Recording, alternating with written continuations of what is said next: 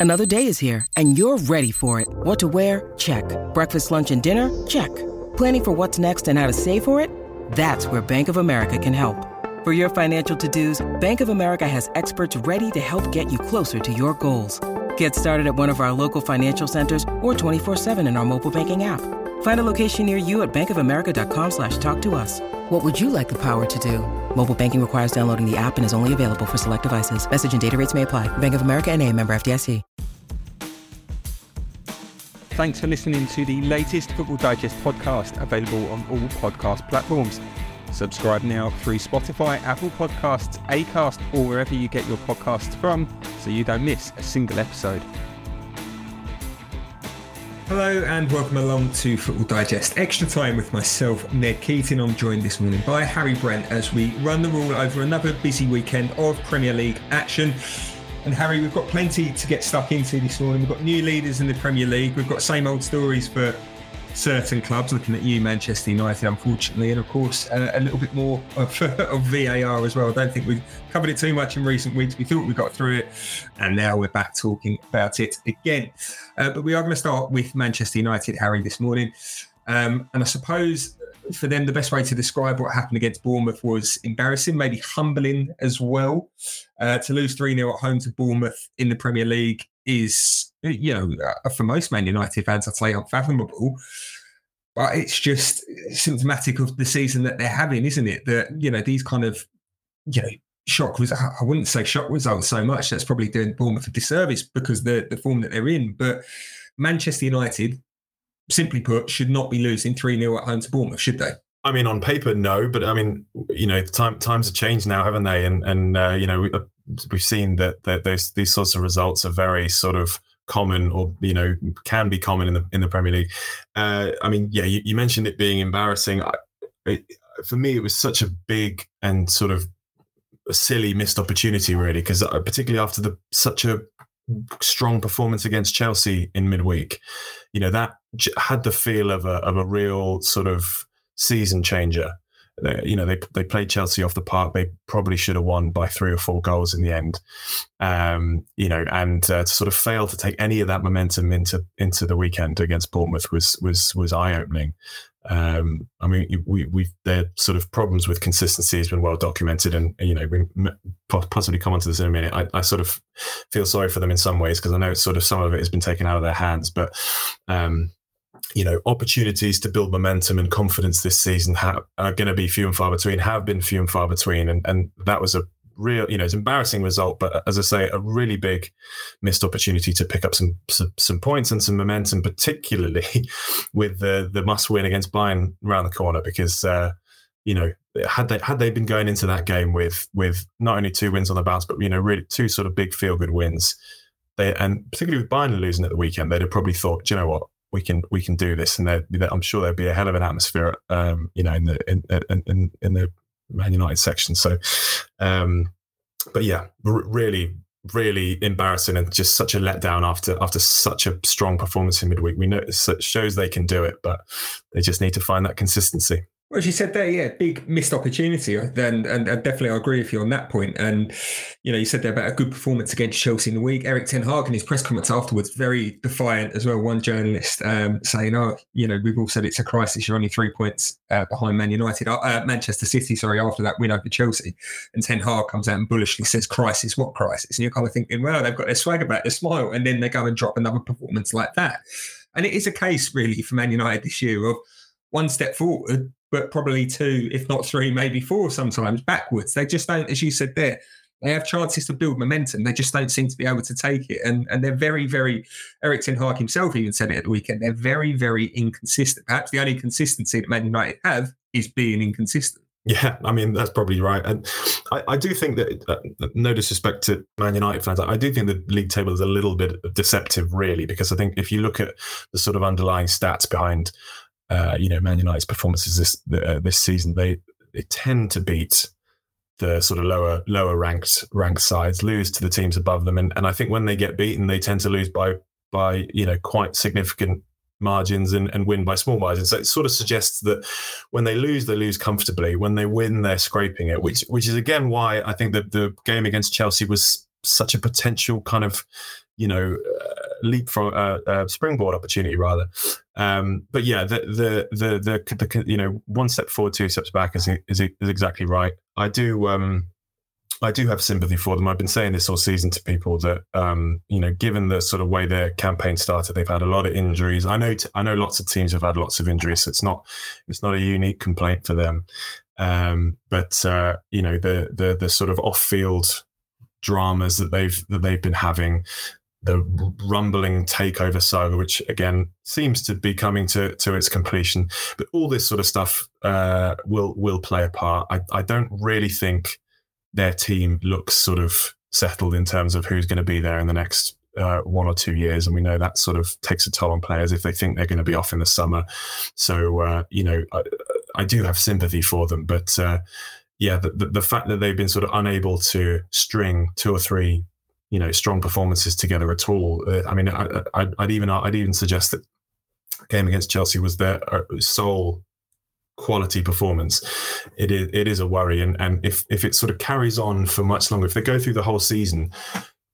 Uh, basically winning by scraping wins rather than playing well, you you you do start to think, well, you know, is is the is the pressure going to be on Ten Hag? When does the pressure start really ramping up on on Ten Hag? For me personally, I think it, it's perhaps starting to, to ramp up now. And definitely, um, we'll talk about Tuesday's game against Bayern Munich in the Champions League a little bit later on uh, on the show. But for sure, if, if that doesn't go the way that Man United went on the course, the, the game between Copenhagen and Galatasaray going the way that they want it as well, then uh, then yeah, I'm sure it will ramp up massively in the in, in the coming days, let alone the coming weeks. Um, but sticking in the northwest uh, this morning, Harry, and uh, a team that is doing far better than Manchester United and having a far more enjoyable season uh, than Manchester United are Liverpool, new leaders in the Premier League, uh, taking over from Arsenal this weekend.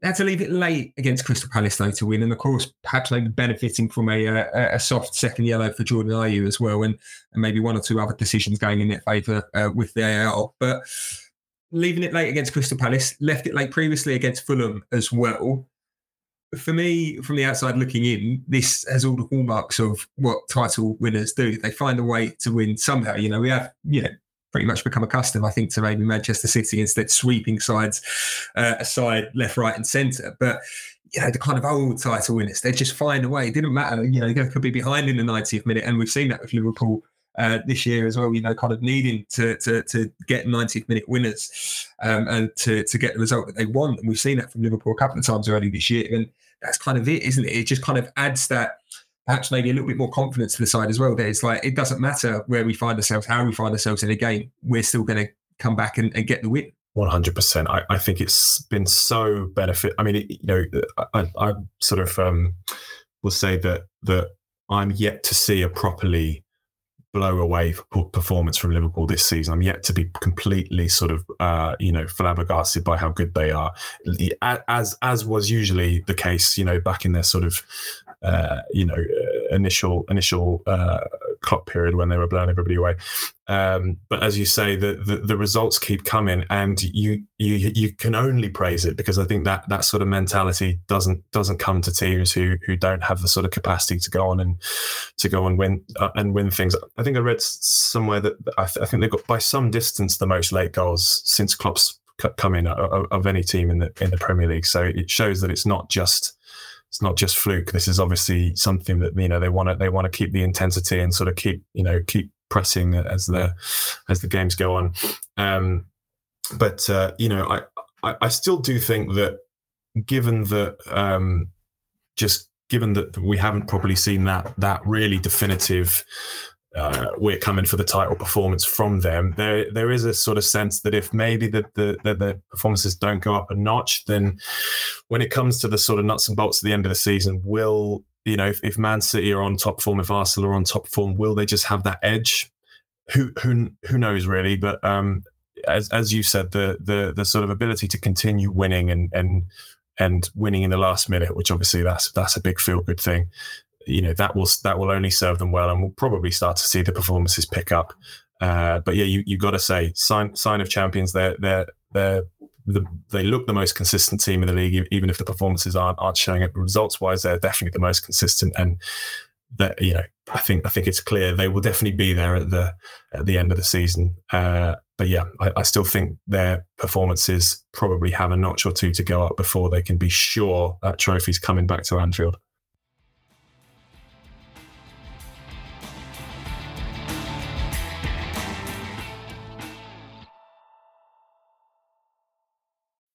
When you need mealtime inspiration, it's worth shopping Kroger, where you'll find over 30,000 mouthwatering choices that excite your inner foodie. And no matter what tasty choice you make, you'll enjoy our everyday low prices, plus extra ways to save, like digital coupons worth over $600 each week. You can also save up to $1 off per gallon at the pump with fuel points. More savings and more inspiring flavors make shopping Kroger worth it every time. Kroger, fresh for everyone. Fuel restrictions apply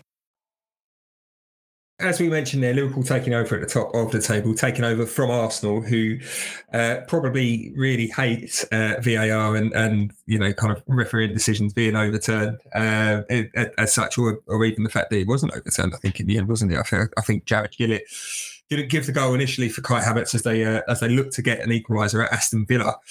But that situation perhaps highlighted a bit of, uh, you know, I know Ian Wright was quite angry about the, the, handball law, but it kind of highlighted a bit of maybe a grey area perhaps in in that. Uh, for those that haven't seen it, uh, Kai Havertz looked to have bundled home the ball to give Arsenal a, a late equaliser at Aston Villa. Instead, it was ruled out because Kai Havertz was ruled to have handballed it. Now, if you watch the footage back, it also looks like Aston Villa defender Matty Cash also handballs it. And the difference is if an attacker handballs it in the process of scoring a goal, immediately ruled out. Doesn't matter if it's intentional or not. If a defender does it and it's accidental, and to be fair to Cash, you know, I'm not entirely sure where he could have put his hands in that moment in time unless he tied them behind his back. But because it was accidental, it wasn't intentional. Doesn't matter even if he did touch the ball. That's fine. That's allowed. There's no penalty involved there. And it's that kind of inconsistency, isn't it? That you're kind of penalising the attackers and giving the benefit to the defenders. And it and it kind of feels a little bit unfair. You know, I'm a, I'm a Tottenham fan saying this, and I kind of feel sorry for Arsenal in that, you know, this kind of grey area in the handball law seems to have, have, kind of cost them. And you can understand the frustrations for sure, can't you, um, it, with that? And it's, yeah, maybe not so much VAR being the issue here this time. Maybe it is more the handball law, but again, Arsenal just kind of feeling like the world's against them. I think again after after the game at Aston Villa. I've got limited sympathy for for Arsenal just because I, I wasn't a fan of the, their reaction to the uh, to the Newcastle controversy, if I'm honest. But I, I, did have sympathy, like you did, for for this goal. Like you know, I, this this has always been my my issue with with VAR. I'm very much in line with Postecoglou's uh, uh, view on on on VAR. I, th- I think it's I think it's uh, I never particularly liked it. I think it's overused, but I think in in this scenario, it's just very un. It's just it's just unsatisfying. Uh, you know, you you sort of microscopically analyzing very subjective situations. And as you said that the handball rule is has has been altered so that these situations can be cleared up in as efficient way as efficient a way as possible. But it doesn't particularly you know I, I think most most football fans pre VAR would look at that that goal. And, and if it got given very few people would have complaints. And I, I don't think that the handball rule was brought in to prevent the ball deflecting off Kai Havertz's arm in a, in a sort of goalmouth scramble and, and he eventually knocking it in. It's to prevent Thierry Henry against Ireland sort of situations uh, rather than anything else. So I think in, in some ways we sort of forget sometimes why these why these rules are there and, and precisely what we should be penalising and, and, and what not. And I do feel, look, I do feel sorry for the, the officials that you know they obviously get dogs abuse about everything these days, but you know they they they've enforced the rules correctly, so so you you can't really have a go at them. But yeah, I, I, I just I just I never I never feel satisfied with with VAR, even when decisions go are correct or go go in favour of my team. It, I just I just think the whole process is is is sort of counterproductive and. Uh, yeah, as, as I say, I think if, if you're Arsenal, you have every right to feel to feel aggrieved, even though, as as per the letter of the law, the the the goal was correctly ruled out. Well, I just wonder with VAR, I'm just still surprised that we haven't got a system in place now where, as you say, they're overused, and, uh, and I think most fans would agree with you there that it hasn't progressed to a stage where it's like tennis or cricket, where you have X amount of challenges per half or whatever or per match and if you get it right, you keep it. You, you get it wrong, you lose it. That would allow the game to flow more. And perhaps in that instance at the weekend, you wonder if whether or not Aston Villa had the goal. I know that the goal had been um, hadn't been given on the pitch, They would have been probably in, in that scenario on Arsenal to challenge it. But whether or not the goal had been given, whether or not Aston Villa would have would have challenged it. Because you kind of go, well, it's it's a bit hard to tell when you wouldn't know. And it, uh, it would be that kind of situation. Maybe the goal would have stood then, um, you know, and, and maybe that's something that, that people need to look at with VAR to, to kind of consider. I'm just surprised that it's not even been really talked about as, a, as an option to kind of take those ones. But Harry, just on Aston Villa themselves and how they're performing this season, and I've said this a couple of times on podcasts before, and a couple of guests have laughed at me, and, and the lovely Connor Brumley definitely laughed at me when I said that Aston Villa they're in the title hunt. And this was before last week, but they've gone and beaten the treble winning champions, Manchester City, gone and beaten the table toppers, Arsenal. Admittedly, both at home. I think, you know, the, their home record this year has been brilliant. Uh, but maybe when they do that away from home as well, that, that's when we really stand up and count them. But they have to be in this title talk, don't they? Now, they really have to be considered for what they've done, how they've started the season. We're so far into this campaign now, we're almost halfway through it. They have to be considered title contenders at this point. Yeah, I don't think Connor Connor could uh, could laugh at you now if you if you suggested the same. Um, yeah, I, I, think they do. I mean, you know, it's, it's very easy to to say it when you know if they string wins wins against you know Man City and Arsenal, two two sort of biggest title contenders you you you'd think at the start of the season, uh, and you know both performing performing well this season. Uh, they've got to they've got to be there. Not not least for you know we've we've seen the the I think they're second in the 2023 table behind Man City. So uh, you know they're they're absolutely there on merit. As you said, the home their home form is, has been uh, has been great. I, th- I, think another reason that to suggest that there's no there's no reason to sort of say that they won't be in the in the title race is there there is a bit of a sense that it's quite an open race at the moment. Obviously, we've had Man City dropping quite a lot of points recently. I've mentioned before, I still think Liverpool have a notch or, notch or two in terms of performances to go up. You probably could say the same about Arsenal. You know, perhaps with Tottenham's win at the weekend, there's a chance they can sort of come firing back. So there's still there's a few shaking the head. There's there's a few uh, there's a there's a few options. No one particularly looks like they're they're they're pushing away. Villa have all the confidence, all the momentum, and it's not just that they're playing really well as well, and they're playing. You know, they they play they absolutely outplayed uh, City. You know, they stood up to Arsenal really well. So, uh, yeah, I, I, uh, there's probably a, a, case to say their squad is a bit a bit thin, and you know, a bit similar to sort of Arsenal situation last season, where a couple of injuries to key players, and you might expect a bit of a, a bit of a drop off, or you know, just that when that when the intensity ramps up at the end of the season, they might struggle. But I think it would be foolish to set to sort of dismiss them now. I, I, I don't think they'll win the league, but they they are in the they are in the hunt for sure. Uh, and and rightly so. They they are looking, you know, right now on form. They are one of the best teams in the Premier League for sure, and they they uh, deserve to be labelled as title contenders. Just finally on the Premier League's weekend action, uh, great wins uh, for Tottenham, but it's boring when Tottenham win because I can't moan about anything or rant. Uh, so that, that that's a terrible shame, and, and, we can't take up too much time on the podcast. Um, Manchester City as well, having to dig deep at Luton uh, to come from behind to win and then that win winless run for them. That that strange winless run. We're so used to, as we've said a couple of times already this morning, Manchester City being all conquering, all dominant. Um, but I want to focus just on Chelsea before we move on to the Champions League, Harry, and some comments from Mauricio Pochettino after their 2 0 defeat at Everton, suggesting that more surgery, more transfer surgery is needed on this squad in the January window. And I suppose even for those outside of Chelsea and, and, and those that aren't fans of the club, they would kind of be looking at those comments and gone, but you've spent so much already. How have you not got there? For him to suggest that, does is that concerning for, for those associated with Chelsea? And equally, is is Todd Boehly likely to finance it? You know, big big windows, three big windows so far as Chelsea owner. I mean, the manager to come out and go, well, yeah, we still need a lot more gaffer, uh, we still need a lot more transfers and a lot more money chucked at it. Well, that's hardly ideal, isn't it? Yeah, I, I don't think more spending is uh, is the answer for for Chelsea. I I, I read um, Mauricio Pochettino's quotes and I, I, get the impression it was more a kind of open-ended su- suggestion to sort of say there might be something we can do in January to to remedy our, the, the struggling form that we're in. But um, yeah, I, I, mean, I certainly think that that if if they were to go on another big spending spending spree, that would raise some serious red red flags because you know it's it's clear as day to anyone that the you know one of the big issues at Chelsea is the the players that need to settle, get used to playing with each other, and used to playing under Pochettino. So adding more, not only adding more players would, you know, even if they're quality players, would that would be a problem. But also, sort of, if you add more players, that means other players are, are going to leave or know they're going to leave in the summer. So that would just sow seeds of, of doubt and dissent in the in the squad, which is problems they've had the you know, dogged their season last season. So um, I mean, the only the only thing to say is uh, obviously they that Chelsea struggled to score goals for seemingly for years, uh, but it's a big problem at the moment. And you could argue that should a really good quality number nine goal scorer become available, there's a there's a chance that they there's an argument to say they should they should push. I think Christopher Nkunku's return will remedy the goal scoring situation a little bit. Uh, he's not he's not a classic number nine, but he, you know he's a goal scorer, so that will help them when he eventually does uh, make his debut. Um, so yeah, I, I, think I think if uh, uh, you could sort of forgive them if uh, it would be fanciful, but maybe if Victor Osimhen is on the market or they want to go after Ivan Toney or something, you know, they, they just decide, right, we need goals. Goals are the problem. Then I can understand it. But if they start going, right, we're going to buy another hundred million pound midfielder and we're going to get another defender, that that will raise some serious red flags. And you'd like to think Pochettino will have the sense to sort of advise against another another spree. Uh, you know, particularly because he's so big on harmony and you know everybody being together and all that sort of stuff.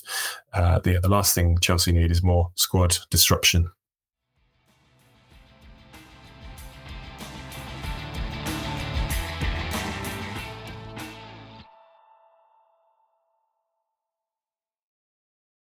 Moving on to the Champions League now, it's the final round of group stage games this week. And while uh, Manchester City and Arsenal have already signed up top spot in their groups, there's still a lot of work to do for Manchester United and Newcastle if they're going to join them in the knockout stages in the new year. Uh, we are going to start with, with Manchester United, though, first, Harry. And for them, does it perhaps sharpen their minds that it's a do or die game against Bayern Munich. Yes, they'll you know be keeping one eye on, on Copenhagen and hoping that there's no goals whatsoever or anything there, no drama, no nothing, anything, just a nice boring game, 90 minutes, hit the woodwork 19 times, whatever, no goals there. But obviously for them, they have to win, and they know that they have to win. So there's that sharpen the minds a little bit going into the game. That it's not a case of you know, oh, okay, if we do this, then this happens. If that happens, then we can do this. It, it has to be a win. They have to find a way to win against Bayern Munich to give them any chance of going through. Does it sharpen their minds? Um, I mean, it could. I I fear now, particularly given the, the results of the weekend, what's going to go through their minds is, are we going to get whacked again? That's my fear for them. I if if it if it was purely in their hands, if it was win against Bayern Munich and you're through, I think there's there's a good there would be a good chance to sort of you know galvanization and, and get everybody get everybody firing. But obviously, if if results don't go their way in the other fixture, they a win a win doesn't matter. So with all of that, I, I do fear for them a little bit. I think that they'll they'll think they're out going into it. I think they'll be now worried considering that they've got whacked by Bournemouth. What will be on their minds is we don't want two hidings back to back. Uh, and you know, hiding against Bayern is very, very possible. So um, you know, look, anything can anything can happen on a on a on a sort of you know dramatic Champions League night. Uh, you know, we, we all know, and and you know, Man United even even in the form that they're in have the potential to pull off a, a, a great result. Bayern Munich are not the superpower that they that they were a few years ago for sure. So there is a possibility, but as I say, I I I got I got a bit I'm a bit concerned for them uh, heading heading into this tie. I do think I do suspect that the mood will be gloomy confidence will be down, and it'll probably be a bit of a walk in the park for for Bayern. Even even if they don't whack them, I think it'll be a comfortable uh, comfortable day's work. Okay, let's let's uh, by the sounds of it, what would be a miracle for you? Uh, let's suggest that Man United do go and beat Bayern Munich somehow, but then there's a winner in the game between Copenhagen and Galatasaray. Is that a worse scenario for Man United dropping into the Europa League if that were to happen? Than dropping out of Europe entirely. I'm not saying that you know that you wouldn't want to win the Europa League title. But for Man United and, and kind of the work that maybe they need to do so far this year, uh, for from what we've seen so far this year, sorry, that maybe dropping out of Europe altogether mightn't be the worst thing if they can't progress to the next stages of the Champions League. Because again, as well, if they were to drop into the Europa League, then they'd have that playoff. That'd be another two games as well to chuck into the mix. Yeah, I mean, I, I, I can I can see the argument to say that dropping, you know, to, sorry, going out of Europe entirely is will, will be good for them. Obviously, they've had lots of injury issues, and, and they could probably just deal with, you know, uh, week to prepare for every game. I think that that that will be handy. Um, that said, I, I do think there is a, uh, there is a sort of sense that it, it will just be another sort of, you know, headline of calamity for their for their for their team. No European football. They're out. They're you know if they're struggling in the league, how long will it be before they before they're back in it? Um, you know the the Europa League is a comp- competition they they could they can certainly win. Um, and I I do think if they if they even even if they didn't win it, if they had a big run at the end of the uh, end of the season, got to the final, the semi semi final or something, it would just put a little bit of a positive spin on what is probably going to be quite a bad season for them. Uh, as we said, as we touched upon before, I, their performances have, have been poor all season, barring uh, Wednesday. And uh, you know, I, I you, you, sort of think that if if if it ends with uh, a win in the Europa League or just or just a couple of good, you know, knocking knocking out a you know a, a, strong Spanish team or an Italian team in the latter stages, that might just be the sort of pick, pick up feel good thing that that that bookends quite a bad, I mean, you know, bookends positively bookends a bad season for them. So I would want to go into the Europa League. I think you know you, you want to you want your team in, in a competition that, that they can win. So rather than just nothing, so I you know I, that's what I'd be rooting for if I was a United fan. I suppose the accountants as well. They'd like the fact that there's still games to look forward to, home games as well. So they'd be quite pleased with that. Um, Newcastle, a very similar situation to Man United as well. They need uh, a victory against AC Milan to give them any hope of progressing, and of course then keeping one eye on the game between Dortmund and PSG and hoping that there's a home win in that fixture for Dortmund as well to, to aid their chances of, of, getting through to the to the knockout stage of the Champions League. So for Newcastle, likewise Manchester United, same situation, sharp minds, everything else, know that they have to win. But is the squad perhaps too depleted for that? Have they got to a stage where they're running on empty? Um, you know, as we said earlier on, lost 4 1 at, at, Tottenham uh, on Sunday they looked quite spent. Definitely the defence, especially, looked quite spent in that one. Jamal Lascelles and, and Fabian Schär at centre half looked very tired, and Kieran Trippier probably had one of his worst performances in a Newcastle shirt as well that game. Is this perhaps a step too far for this Newcastle side? Have there been too many games for the depleted squad that, you know, bless them, they haven't been helped by injuries for sure, but it just looks like it's starting to take its toll somewhat on the squad. It's certainly a bad time to play them. I, I don't think it's a step too far. I, I think that I think this, what Eddie Howe has, has, demonstrated to us is this team has has the ability to just you know uh, bring a producer performance if and when it matters. I know that they have struggled with with you know form injuries. They've you know the, the sort of increase in the number of games. I think that was always going to be uh, a, an issue for them uh, this season, but. Um, you know, as, as I'm sure they would have loved to love to play Milan in a in a you know better sort of vein of form, but at the same time, it, just it, it, almost feels like the kind of game that that could potentially just they you know that could click for them and, and turn turn everything around. They're certainly good enough to to to be. We've seen how they've you know performed against PSG and and and uh, and, and, and, other games. I, I think that there's there's no question that they can if they want to, they can turn on to turn on the style. We know St James's Park is going to be is going to be rocking, so there's no there's no denying denying it there.